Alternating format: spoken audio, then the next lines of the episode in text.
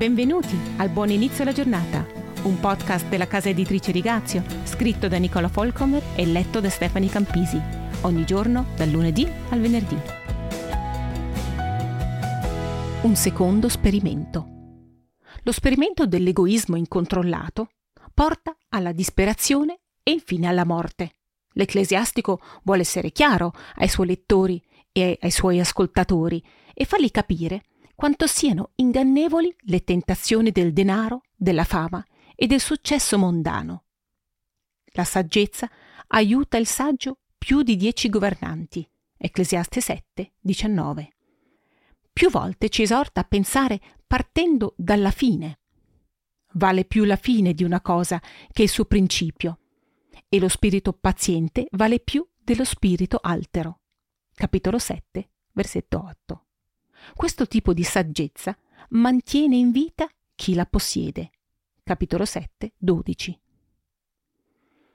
Queste frasi potrebbero provenire direttamente dal libro dei proverbi, frasi obiettive, concise, sensate.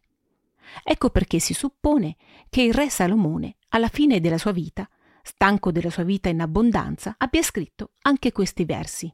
Ritrae una vita in cui il narcisismo è vissuto appieno, alla ricerca della propria realizzazione. L'unico significato che può trarre da questa vita buttata via è un chiaro ammonimento agli altri a fare diversamente. C'è anche un altro sperimento nella Bibbia. Un discendente di Salomone ha le stesse opportunità del predicatore di concedersi le comodità della vita senza limitazioni e di soddisfare ogni suo desiderio. Riceve persino un invito aperto a farlo, aggirando così la strada della sofferenza tracciata per lui. Più o meno è andata così. Hai fame? Nessun problema. Perché non trasformi le pietre in pane? Serviti da solo. Vai avanti, ce la puoi fare. Vuoi dimostrare di essere il Messia? Buttati giù dai merli del Tempio e mostra al popolo come Dio si prende cura di te e non ti succede nulla. Vuoi avere il potere? Niente di più facile. Gettati a terra davanti a me e io soddisferò ogni desiderio del tuo cuore. Questo è il racconto che troviamo in Luca 4, versetti 1 a 13. Tutto ciò che poteva avere e sperimentare veniva offerto a Gesù come su un piatto d'argento. Ma lui ha detto no grazie.